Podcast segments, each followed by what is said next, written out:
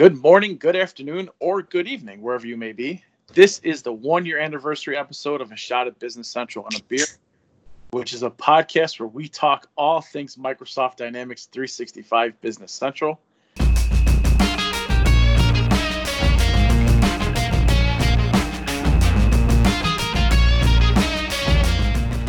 I'm Michael Introvertolo, and I'm here again virtually with Ken Sebahar. What is going on, Ken? And happy one year podcast anniversary, my friend. Happy anniversary to you, too. It's been a, a really fun year. Um, again, I wish we were uh, together, uh, able to clink our glasses together and celebrate today. Um, but alas, we are not. Uh, but I'm still going to enjoy a nice cold beer and a little Business Central discussion today. Nice. I uh, I went a different route today. Uh, switched it up from the beer because it's the one year anniversary. So I decided to go with my go to drink, I guess, whenever I decide to have a drink, which is Jack Daniels and Coke. Um, you know, Jack Daniels pretty popular. Everybody knows about it. They tell you one or two interesting facts about Jack Daniels. So Jack Daniel actually was only five feet two inches tall. Uh, had a pretty good mustache. It wasn't even his real name, Jack Daniels. His real name was Jasper Newton Daniel, but his friends used to call him Jack. And Jack Daniels is so popular that Frank Sinatra actually took a bottle of Jack Daniels with him to his grave. He was literally buried with a bottle of Jack Daniels. So it doesn't get much more popular than that. That's going out in style. Yeah. What what did you say his original name was? His original name is let's see, I got it right here. He is Jasper Newton Daniel. So yeah, I I think uh, Jack and Coke has a much better ring to it than a Jasper and Coke. yeah, no offense, no offense to all the Jaspers out there, but you know. Yeah, and I'm not sure. I never knew that if your name was Jasper, they would they they could call you Jack for short. That's interesting. So. Yeah, I've always kind of found it odd that Jack is kind of like a nickname for someone named John. Right. Yeah. John F. No, Kennedy. Kennedy. It's no shorter. Yeah, it makes no sense, but. I guess if you have multiple Johns in the family, I guess that's where that probably comes into play. right. Oh. So yeah, I'm drinking Jack Daniels and Coke. What about you? What do you got? I'm drinking a uh, an IPA today. Uh, so it's called Centennial IPA by Founders uh, Founders Brewing, which is uh, a Michigan beer. Uh, I think originally headquartered in Grand Rapids, Michigan, uh, and ha- also has a brewery in Detroit or the Detroit area.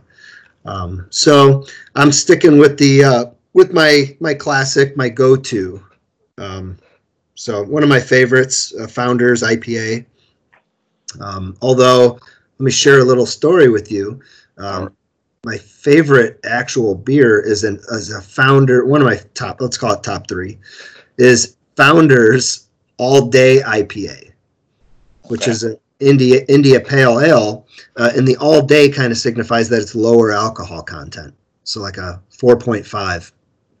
And in my, um, you know, going over to Binny's and picking out my beer with my with my mask on my face and I was all discombobulated, I accidentally grabbed the Centennial IPA, um, which is 7.2% alcohol.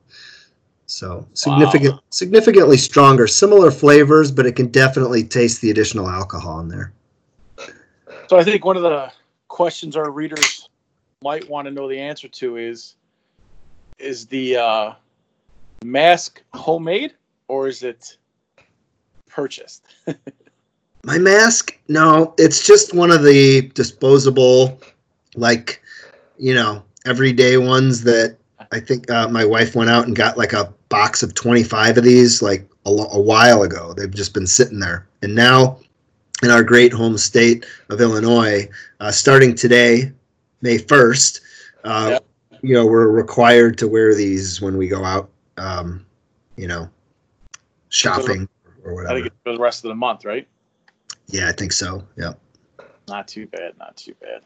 I'm in the same boat as you. I have not made a mask yet. I, I have a, a box of, uh, of 50, just like you, the disposable ones. So we'll see how it goes. Um, so we've been doing the podcast for a year, and I've got a couple notes here on some of the things that have happened in the past year while we've been doing this this uh, podcast. So I'd like to share a little bit. First, uh, shot at Business Central to Beer of the podcast. On average, we saw a 37% increase in plays each month. Um, Wow. this isn't, yeah, this isn't for April calculated yet. Uh, it's just it's just from May through March, but yeah, increased 37% every month on average. Our highest rated rated beer was the first beer we ever tried, which was the Zombie Dust by Three Floyds Brewing. Uh, it had an average rating from you and I of 96. Mm. So, do you think that it we rated it that high because it's the first one? I mean, I know that's one of your favorite beers. Do you think that would have dropped if it were fourth or fifth down the line? no, no, it, it's still it's still up at the top for me. Yeah, it's a pretty good beer. Our worst rated beers were the Leinenkugel's Cherry Blonde uh, Lager. and it was terrible, and the the Trader Joe's Providential Golden Ale. Uh, Yeah. Both had a rating of 50 from us. so not not too good. Yeah, I wouldn't expect a um, you know a, a reappearance of those on a future podcast. Probably not. So let's see what else happened in the last year since we've been podcasting. The first all woman spacewalk was completed. Uh, on average, 97.2% of organizations in the year of 2019 started to invest in big data and AI. Microsoft became a $1 trillion company. Podcast listeners in the United States increased by 13 million. And Tom Brady became a Tampa Bay Buccaneer. So the last year has just been crazy. Things happening that we never thought. Yeah, well, right, and and and now and now this COVID nineteen, right? Yeah. You, you left out that one little thing. yeah, just that little thing. Yeah. uh, but it's also seen a lot of changes in the past year for, uh, you know, Microsoft Business Central. There's been a lot of updates, a lot of new news, and I know within the last couple of months, there's there's been a lot of updates with release release wave one 2020. Um, let's see, Ken, you got anything you want to share first about the Business Central news for the chat section? Yeah, I mean, to your point, uh, we've got a we've got quite a bit of news, um, and and it seems like I say that every time we get together, Yeah, Uh, but I think it's true, and I and I think it's it's great. Um, there's there's just so much going on. Um, I guess let, let's start with this. Um, you know, the uh, Business Central 2020 Wave One was officially released in early April, and what we what we saw today is many of the Business Central cloud environments were updated last night. So we actually receive um, we're on the notifications lists, you know, and we can see when environments are being updated. We saw a lot of our environments being updated uh, last night. So, kind of cutting the uh, cutting it close on the uh, quote April deployments, right? a little, yeah, running a little late. yeah. but but you know what? Better uh, you know better better done late and and well um, than than otherwise. And uh, we were I was in there today in one of our environments checking some stuff out, and and there is some, I mean, really cool stuff both from a technology and support perspective, and also some some cool features that users are are going to really like also. Yeah, I've, I've been looking over the list and whatnot, and and I completely agree with you. Some of the some of the features are are going to be amazing, and and some of the features are even, you know, you see them and, you almost think that a lot of those were there already because you know you just don't realize it. But yeah, some lot of, a lot a lot of cool features. One of the things though that I know they're doing with with Business Central is they're working on trying to make the 80 gig 80 gigabyte database storage limit work for most of the companies that are on Business Central. Um, and if not, they introduced a new SKU to where if your company has more than 80 gig, gigabytes of data, you can purchase one one gigabyte per month for forty dollars a month. But um, Yeah. some of the things that they're doing to to help companies stay within that 80 gigabyte data database range is is pretty amazing. I know you like the SQL compression. What did you like? Yeah. Um, well, I think like your point, you're, you're saying. I think first of all, I think many people may not even realize that you you know every Business Central tenant uh, has a default database storage size of 80 gig.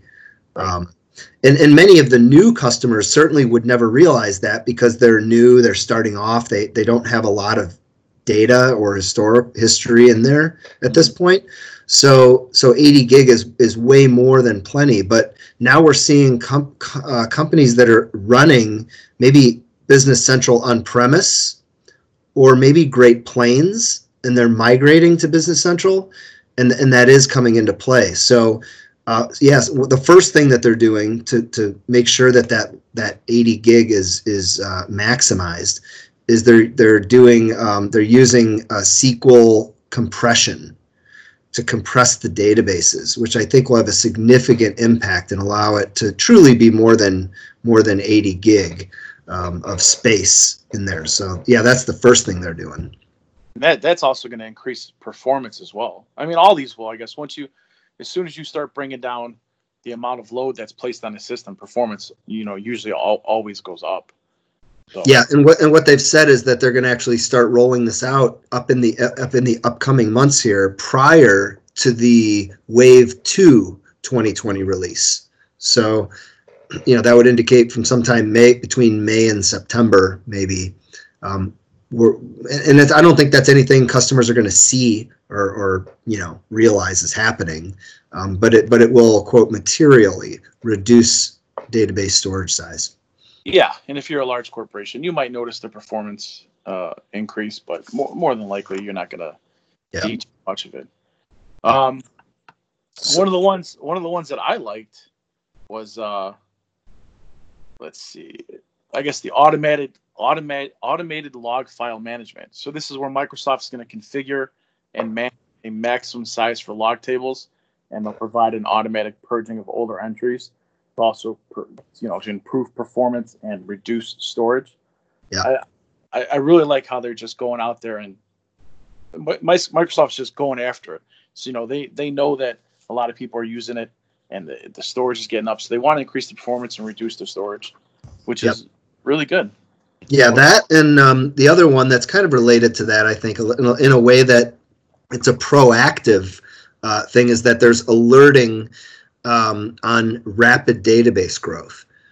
So, so as again, it's a proactive monitoring that Microsoft's doing on the on the size of the of the database, so that um, you know the the performance can be monitored and, and maintained uh, without you know a negative uh, you know situation happening. Yeah, it's really nice. Um, I'm sorry I cut you off there. Ken. And we left we left out and we left out probably the the, the biggest The archiving. announcement. No, the file storage, the attachments.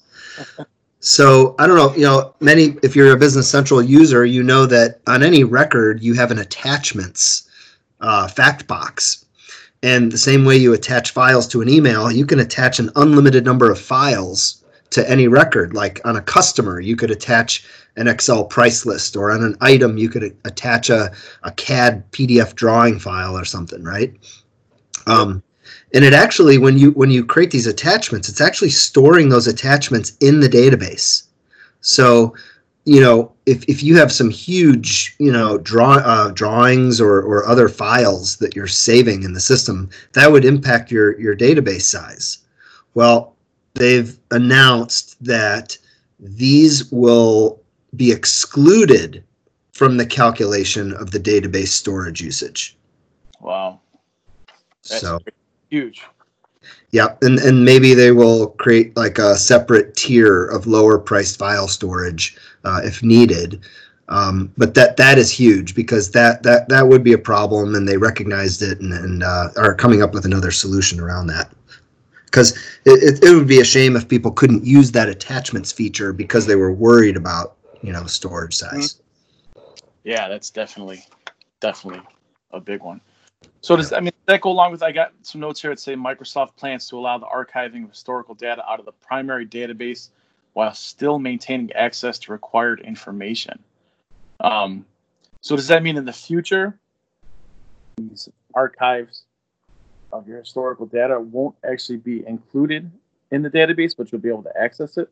Yeah, that's what it look. Yeah, exactly. That's what that looks like. So maybe some history, historical files um, can be kind of quote offloaded um, into into maybe a, a separate database behind the scenes where users will still have access to that data, but it will it will not be directly maintained inside of that production SQL database. Pretty cool. Pretty cool. Yeah. And then also, Microsoft has. I know you've gotten into the database and played around with some of the new features and, and whatnot.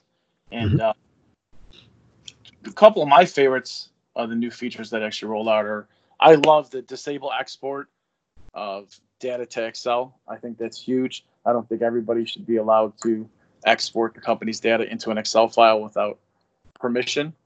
Right. I, I think that's big. I also like the device orientation enhancements that have, have come out.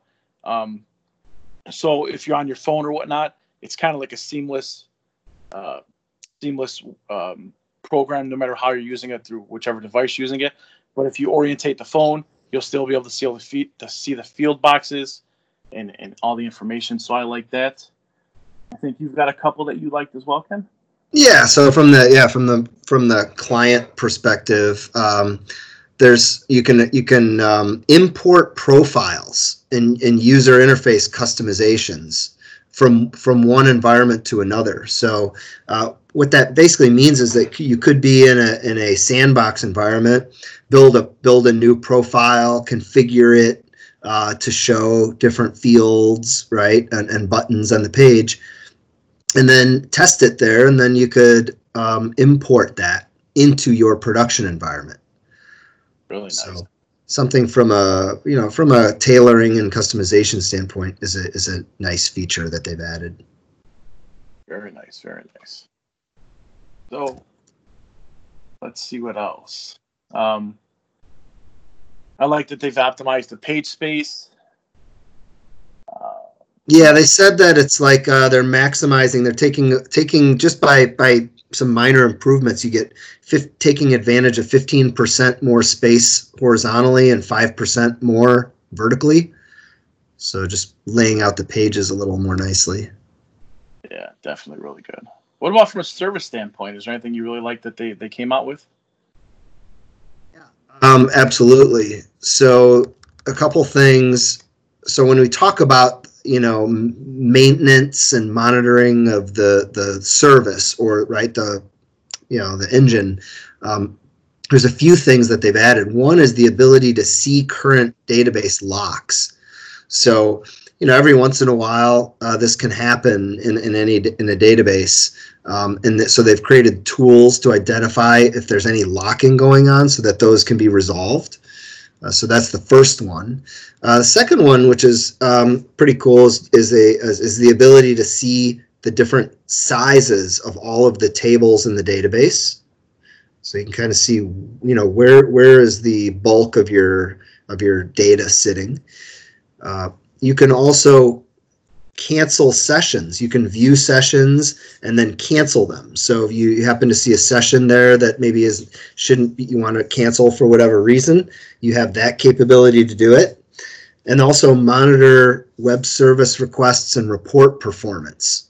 So if, if you can see how long processes are running, and you can actually set limits on some of those as well.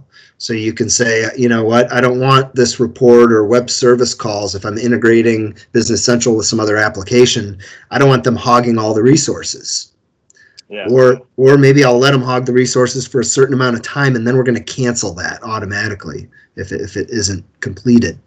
Right? So so these are things all intended to uh, as tools to help users and, and partners make sure that the Business Central and Microsoft team make sure that you know the Business Central is performing uh, well.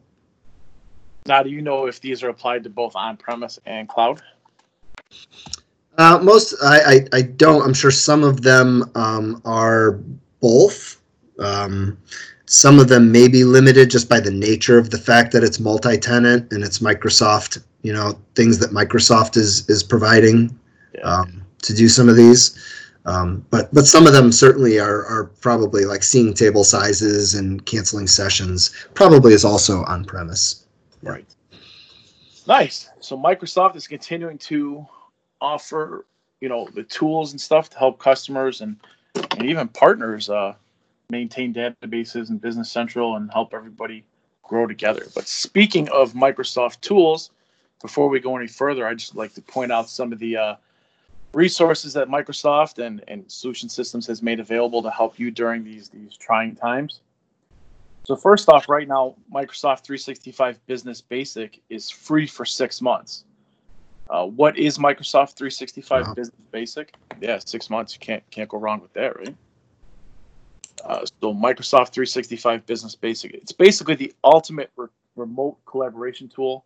It's going to include your Office apps like Word, Excel, PowerPoint. Um, it's going to give you the email and calendar capabilities with Outlook.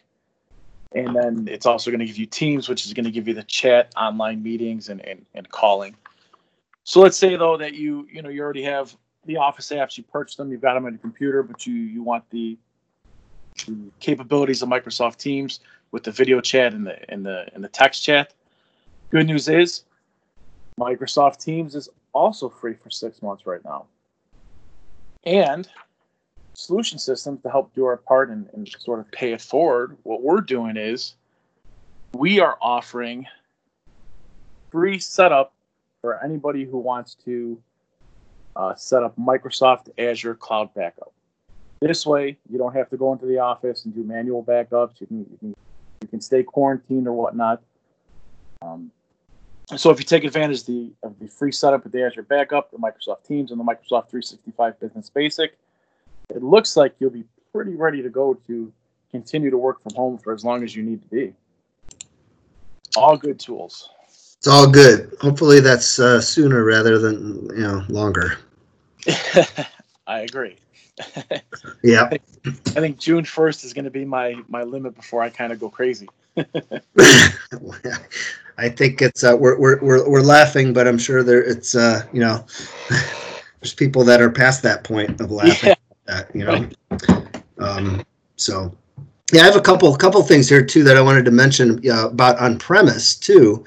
Oh. Is is um yeah they made this announcement uh, recently, maybe in early April, is that um, they're going to continue to make version 14 of on-premise Business Central available uh, for new customers. So if you're purchasing uh, Business Central on-premise today, right, by default you would purchase version 16, which is this newest release that w- that just came out. But you will also be able to obtain license keys for version 14, which came out one year ago. And the, the reason that's important is because version 14 has also the uh, the old uh, Dynamics NAV development environment and, and Windows client available. So there may possibly be scenarios out there where customers need to purchase uh, that or run that so they can still get those license keys. Right. Plus, it's a little bit of an easier transition because they're so used to and familiar with Nav that if they can still use the Windows client, it's it, it mimics the look of Nav. Correct. Right. Yep. Yeah. Exactly. Yep. Make it a little bit easier for everybody then. Yeah, and the last uh, the last piece, I don't know if we want to talk about a little bit about the transition tools to Business Central. Oh, I've heard there's some new GP ones out there. Yes, sir. So, so I, you know, I would tell you this is um, one of the, you know, biggest areas of investment for Microsoft um, is is really making making sure that customers that are running GP can successfully migrate to Business Central. And um, part of the new tools that are coming out is the ability to upgrade from any from multiple versions of GP to Business Central. So if you're running uh, GP 2015, 2016, or 2018, um, you can migrate through GP 2018 R2 into Business Central. Um, So so that's that's good news for customers who may not be on the newest release of GP, but they're looking to move to Business Central. So what? That's that's the easiest way to say this, I guess. What do you think the future of GP is? You think it's going to be around for a long time, or what? I know I'm putting you on the spot here. Yeah, I think, well, yeah, certainly I think Microsoft is going to make sure that GP continues to run and there will be continued releases of it. Uh, there's a huge number of customers out there, and I think they're going to make sure that if those customers choose to stay on GP, that they're going to have software that's compatible with new versions of, of Windows and, and SQL Server, right, and tools. Um, but, you know, there are also and i'm just i'm just making this judgment based on what i'm seeing is is just with tools like this um, it certainly feels like microsoft is, is is suggesting to customers that there's a lot to be gained by moving to business central Yeah, that's exactly what I was thinking too. Just just like you said, just from the the tools that they're offering and how easy they're making it to migrate to migrate to Business Central. I mean, I know there's a plan in place for GP going forward or whatnot, but it kind of makes you makes you wonder. Yeah, and I think too, and I, I, you know, not only so not only are they making it um, where there are more versions uh, that you can migrate from uh, to, from GP to Business Central, but there are significant improvements in those data migration tools themselves. So some examples of that is um, that they are they are migrating GP GL account segments into dimensions within Business Central um, and, and fitting that data in and in all of the history into the Business Central dimension structure so that so that all of that flows over much more smoothly. Um, they're also adding um, on the customer side, they're adding customer ship to addresses. If you have ship to addresses in GP, those are going to come over, or vendor what we call order addresses, right, or order from addresses. Uh, on the inventory side, if you're using inventory and GP, um, now uh, there's there's better migration of of how the locations uh, warehouses or locations are, are brought over, cost layers, and also serial number and lot number tracking. All of that is now brought over into Business Central from GP. Wow.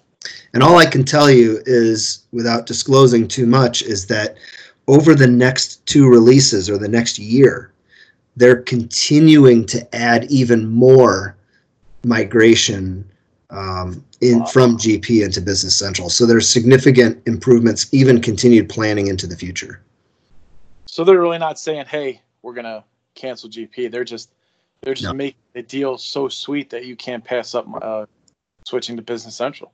I think that's a good way to put it. At a certain point in time, um, customers may may make a decision and, and, and looking at it and saying, "Wow, there is some really compelling functionality here and op- opportunities that we're missing out on that that we could take advantage of if we were to to migrate to Business Central." Pretty nice, pretty cool. So, with that being said, I think it's time to jump into our uh, featured app segment. Unless you got anything left for the shot of Business Central. I think that's enough news for today, huh? I'm sure there'll be a lot more next month too. yeah, I'm sure. All right. So, because of all the uh, digital transactions going on with how we obtain products lately, for this month's featured app segment, we're going to be taking a look at two of the more popular e-commerce apps around for Business Central. Uh, those being Sonic Commerce and eShop for Dynamics. Why e-commerce this month, you ask? Well, you know, basically, like I said, just because all the digital transactions going on. I mean, it's changing the way that we're obtaining our products lately because of the COVID nineteen, and you know, it just seemed right to look at some of the you know e-commerce apps, especially once I read that the overall e-commerce sales are up twenty five percent due to COVID nineteen, and certain industries such as exercise equipment are seeing an increase in e-commerce sales up to fifty five percent. Uh, this, yeah, this is according to Adobe's Digital Economy Index. It's not from my own research. Yeah, and you know, you know what I'm seeing. You know what um, what I'm seeing as, as personally as as a big trend is that I think they're they're you know over the past whatever it's however many years it's been, you know, people have gotten more and more used to purchasing things over the over the internet through an e-commerce store. But even in the last, you know, these last 30 to 90 days, it seems like a ton more products that you never thought people would buy over the internet. Yes. They're doing it. So it's like it used to be maybe certain products weren't uh, a really good sell opportunity through an e-commerce site. I think that paradigm is kind of shifting, and and people are much more comfortable buying things they never thought they might without putting their hands on them and, and touching them or trying them on. You know. Yeah, I, I I'm in the boat where when all this COVID nineteen stuff starts to subside, I don't know if I'm ever going to go back to being a traditional shopper. I, I don't know if I'll ever go back to a grocery store if I don't have to. It's it's it, it's definitely changing the way business is done. Right. So I think it's a very appropriate topic for you to be discussing today. Yeah. So let's talk about the first app, which is Sana Commerce. Uh, Sana Commerce was founded in 2008 as a subsidiary of ISM E Company, which was founded by two people by the names of Jan Kees de Jager and Carl Vanderwood in 1992. So this means that the commerce portion is, is roughly been around for, for 12 years. What is the claim to fame, so to speak, of Sana Business Central e-commerce app? And there's really four things that Sana likes to boast about. And the first is it makes it easy for customers to find, order, reorder, pay for, and return products online at their convenience.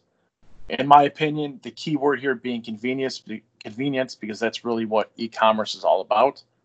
A lot of us just want to stay right. home and not waste the time going out shopping for things that we don't have to have or whatever it is. Same with businesses.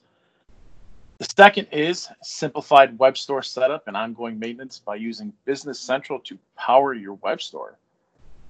Uh, and this is actually designed to be implemented in just weeks without requiring heavy customizations. So Sana says. So, okay, a full e-commerce platform up and running within weeks. It sounds like something that every Business Central user can can get behind. You think it's possible, Ken? I think it's possible for sure. Um, yeah, I, have got some thoughts here. Let's we'll we'll get we'll get through the two, and then uh, I'll, I'll right. share some of my thoughts. Uh, All right. Next up, we got is like about providing a better button that's consistent across all devices, online, offline. I don't know the numbers, but having consistency across all devices is a must in today's digital world. And if I had to guess, I would say that more than half of online purchases are done now through cell phones. But that's just a guesstimate. And the last thing Sana likes to boast about is providing the tools that allow you to improve sales results by reaching a larger global market, opening a new sales channel, and creating sales touch points with e commerce.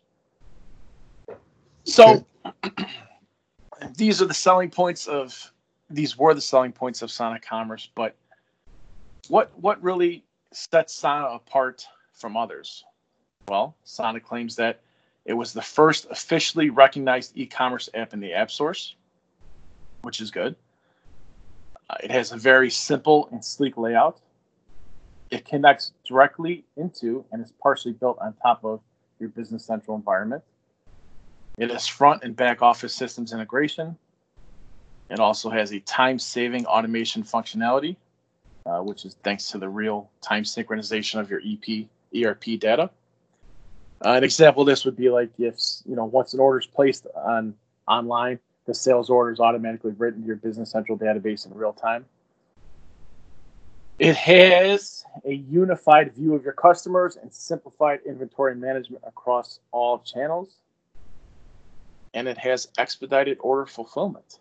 And in turn, that means more satisfied customers. So a lot of good features from Sana, a lot of good things that they, they claim they're the best at. But one of their competitors competitors is eShop for Dynamics. Let's take a quick look at Dynamics eShop. Dynamics eShop has over 20 years of experience in developing and implementing fully integrated commerce solutions. These solutions have a focus on leveraging technology to simplify and automate business processes and provide a robust digital platform that makes selling easy by uniting the right products with their customers. So, that's roughly eight more years of experience with commerce solutions in Sana had. I'm not sure how much weight that holds in today's world, but you know it's good to take a mental note of it. What are eShop for Dynamics claims to fame? Well, they've got five things that they like to boast about as opposed to four that's on ahead. The first one is displaying customer specific pricing, payment terms, and discounts by leveraging existing business logic from Dynamics 365 Business Central. So, just like with Sana Commerce, though, eShop for Dynamics is, is integrating with your Business Central environment to help improve the overall customer experience. The second thing is the ability to display real time inventory on the website. Uh, in my opinion, real time functionality is a must for any e commerce platform. Imagine if you bought something only to find out later that the company was actually out of stock for the product that you needed and you weren't going to get it within a day or two. It's going to take you three weeks. That would be something that would drive me absolutely crazy. Right. You want to know it's uh, ready to order and available right now.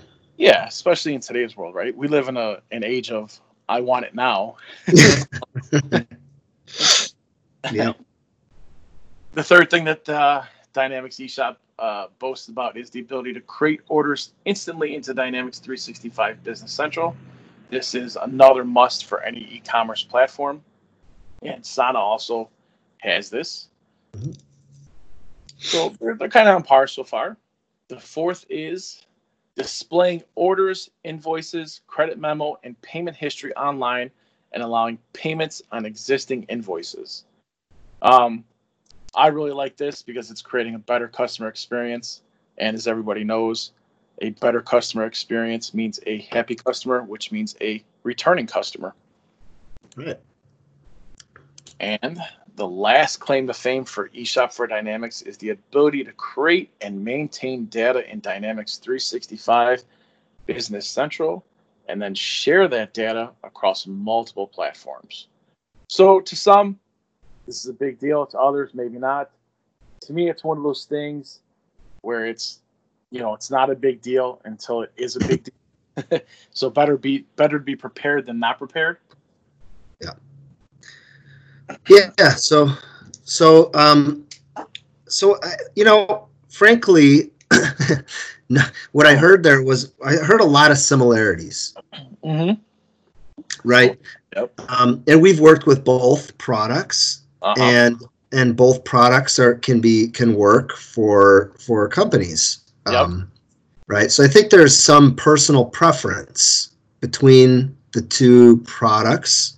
Uh-huh. Um, um, there may be pricing differences between the two products.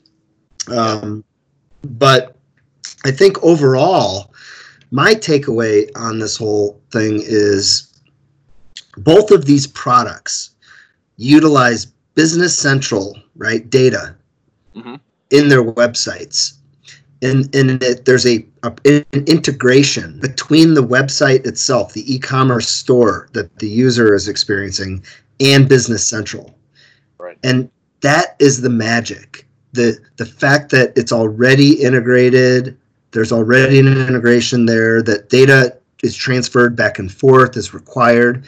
And I would just tell you that the, the tighter the integration is, the more the e-commerce site relies on Business Central, the better. Uh-huh because what it means is that you're you're not having to manually or you know develop custom integration tools you're not having to worry about synchronization processes running to pass data back and forth mm-hmm. um, and and and it's and, and you're not having to custom or replicate develop logic on the website so that it reflects the same logic that you're seeing inside business central right so. and and that's probably what makes these two applications stand out from the rest. I mean, they've really put the development time in to have the the information, you know, uh, transfer back and forth in real time. So, right. but like you were saying, there are some differences, and it, it, especially within the the pricing range of it. Now, Dynamics eShop is more of an a la carte, if you will, type of service where you can buy it. So they have more options. So if you do less than 300 orders a month, it's 4.99 per month. If you do less than 600 orders a month, it's 7.99 per month. And if you want unlimited orders, it's 9.99 per month. Uh, these are the basic ones. There's a bunch of different options available. There's a sales portal, a vendor portal. You can do packages, marketing site, and a, and a whole bunch of other stuff that we'll put in the show notes. But that's the gist of it for the the basics. Now for Sana, for a limited number of ERP users, the price sheet did not say the amount of users. It's eighteen hundred per month, and a one-time setup cost of twenty thousand. Um, Dynamics eShop also has a setup cost for their three tiers. You got 7,500, uh, 12,500, and 15,000. So for Sana's basic tier, it's a $20,000 setup cost, which is is pretty steep. Now, if you want unlimited number of ERP users, you're going to pay $2,750 per month with the one-time setup cost of 20,000. Yep. So both good products, but you know the discrepancy is is really within the price and, and how you purchase the product. Yeah. So yeah, with that, I've you know if if uh, I, I just heard a few people fall off their chairs uh, when he said those prices because they're you know they're paying seventy dollars per user per month for Business Central.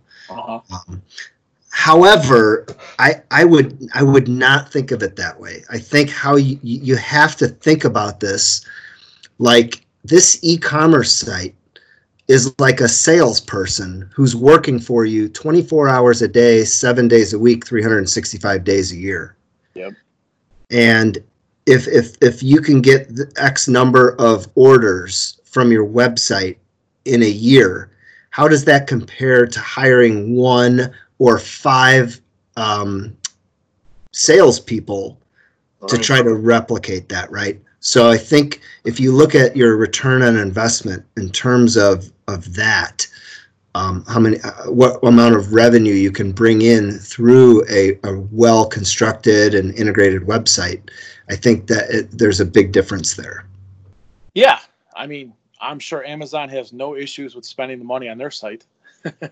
Right. You know, I mean, like you said, it's it's 500,000 salespeople to them basically. It's Right. amazing. So yeah, definitely, definitely the way that you want to look at it. But Yep. like I said, both products are really good. We'll put a, a bunch more notes in the show notes, and uh, you know, reach out to us if you have any e-commerce questions. And with that, we're going to talk about featured segment that is coming up, which is Ken. You want to dive in? You know what it is? Sure. Yep. So in this segment here, we're going to talk about our feature spotlight. In our feature spotlight for today, the topic is adjust cost item entries. What is it and why you need it? So there is, you know, any any company that has inventory and is using Business Central, th- whether they know it or not, they need they must they they use and they rely on a process inside of business central called adjust cost item entries. So what what is this? Well what it is it's a process that runs it runs through your inventory all your item ledgers and it makes sure that your inventory costs and values are properly updated and, and are accurate so there, there are ways that you can set this process to run automatically so that you never have to manually run it. Or you may set up the set up Business Central so that it's something that has to be run on a nightly basis or maybe a weekly basis. And again, what it's what it's doing is it's making sure that your your the value of your inventory and your cost of goods sold and right are, are accurate and all your cost layers have been updated appropriately. So Right. make sense, Michael? It does. It does make sense. Okay, so that's what it is. And by the way, we have prepared a, a document that will that that talks through all of this, Mhm. and we'll make it available on our show notes. Uh, we've previously posted this on, on our blog uh, blog site. So um, so we know what it is, but why do I need it?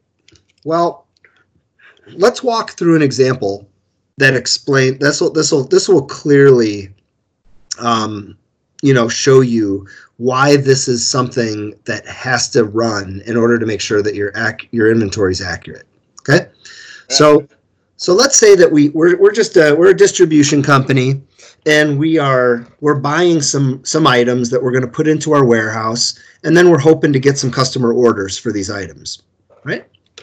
Mhm. and so the first time we're going to in our and we, we do FIFO costing here. So whether it could be average it could be LIFO it could be FIFO right? Or even uh, lot specific or serial specific. Um, but in this case we'll, we'll talk about a FIFO example here to follow our document and so what happens is we create a purchase order from a vendor and we order some of these items. Let's call them widgets for today. Or should we call them cases of beer? Let's do case beer. Cases of beer. So we're going to buy some cases of craft beer. And we're going to place an order with a vendor and we're going to pay $20 per case. So this is some good stuff. All right. Right. Okay. Um, and then so we we put all this we put all this beer in our warehouse, and it's sitting there. We've got a hundred cases sitting there at twenty dollars a case, right?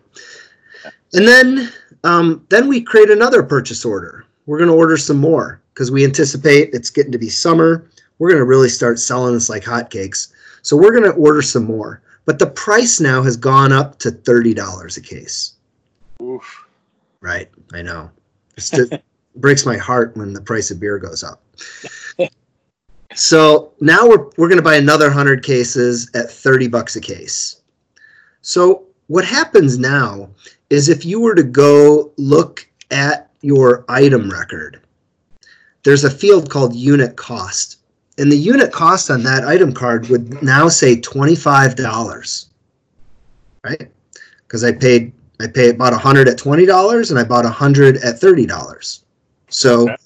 right, that makes sense. So all it knows, I got two hundred cases now at an average unit cost of twenty-five dollars per case. Now I get my first sales order for some of this beer, and a customer orders one case of beer. So I create my sales order, and there's a field on my sales order called unit cost. Well, at this point, all Business Central knows is that my current cost on average is $25 because I don't know exactly when I'm going to ship this to them. I don't know which which items I'm going to is it, are we going to sell them some of the $20 ones or some of the $30 ones? Right. I really don't know because I haven't segregated them. I've just put them in the put them on a pallet in the warehouse. So um, they're all sitting there. So the best guess it has is twenty five dollars. So that's my original cost on my sales order. Well, next what happens is we ship and we invoice the customer for that case of beer. Now at this point, the system is going to post an entry into my general ledger reflecting a cost of goods sold of $25 because that was the best guess of the cost at the time I right posted that invoice. Mhm. But now the adjust cost process runs. That's this process we're talking about. And it looks at my cost layers and it says, wait a minute, you actually just sold them because you're FIFO, you first in, first out, you sold them a case at $20. So we're going to actually build an, an adjusting entry to show so that our cost to reflect the fact that our cost of goods sold is only $20 and that we only depleted inventory by $20, Nice.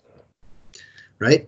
And so that, and then if you were to go look at the posted sales invoice, now you will see in the statistics page, for example, that the adjusted cost on that sales invoice was was twenty dollars, not the original twenty five dollars. Nice.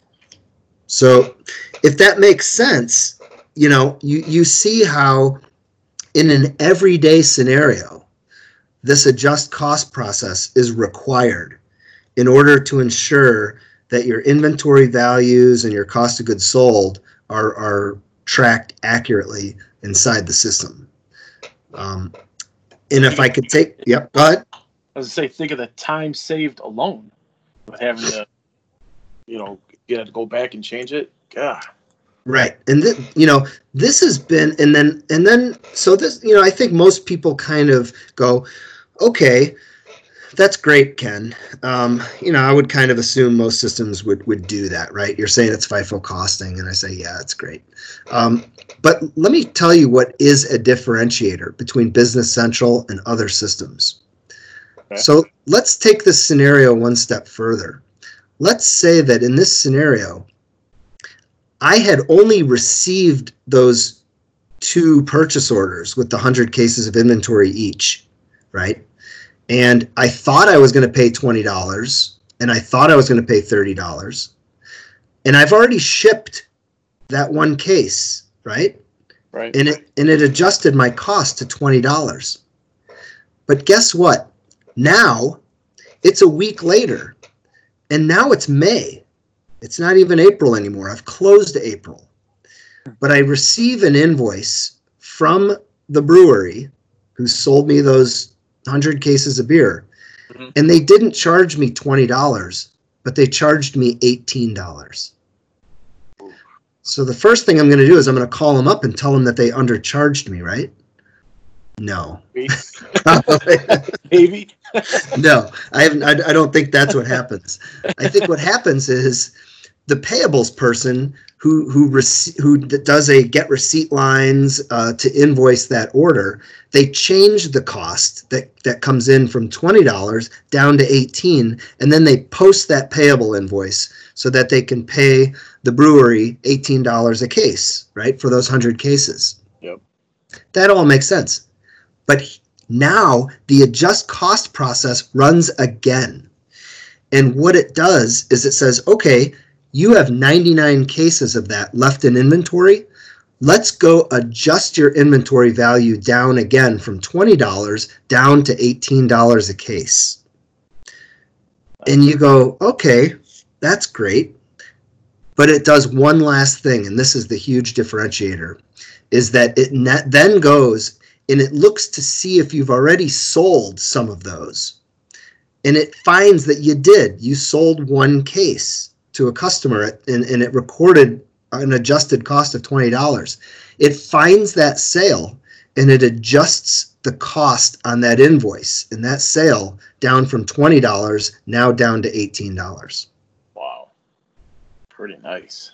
Very nice. Right. So at the end of the month, right, we're going to do our we're going to do our best job to reflect our cost of goods sold based on those expected costs from the PO. But ultimately, at the end of the day, even if you get those invoices after you've shipped and invoiced those items to customers, and even if it's after the end of the month, the system will still go adjust your your your inventory and your cost of goods sold. And what that means is that whenever you run your inventory profitability or customer profitability reports in Business Central, those numbers that you're looking at are 100% accurate regardless of the timing of those transactions that have occurred. Wow. That's nice. That's real nice. It's a huge differ- differentiator, too. Yep. Oh. So I hope that helps uh, understand, uh, explain for people what this adjust cost process is, what it is, and, and, and more importantly, why I believe every customer needs it. Yeah, and like Ken said, we'll we'll, we'll put the uh, the notes within the podcast show notes, and I'll even put a link to the uh, the blog post that we have for for Adjust Cost as well. All right. And with that, before we start to wrap things up, I think that Ken, you need to give us a rating on the beer because we had a listener who I guess will go unnamed let us know that we forgot to rate a beer during one of our podcasts. Uh oh.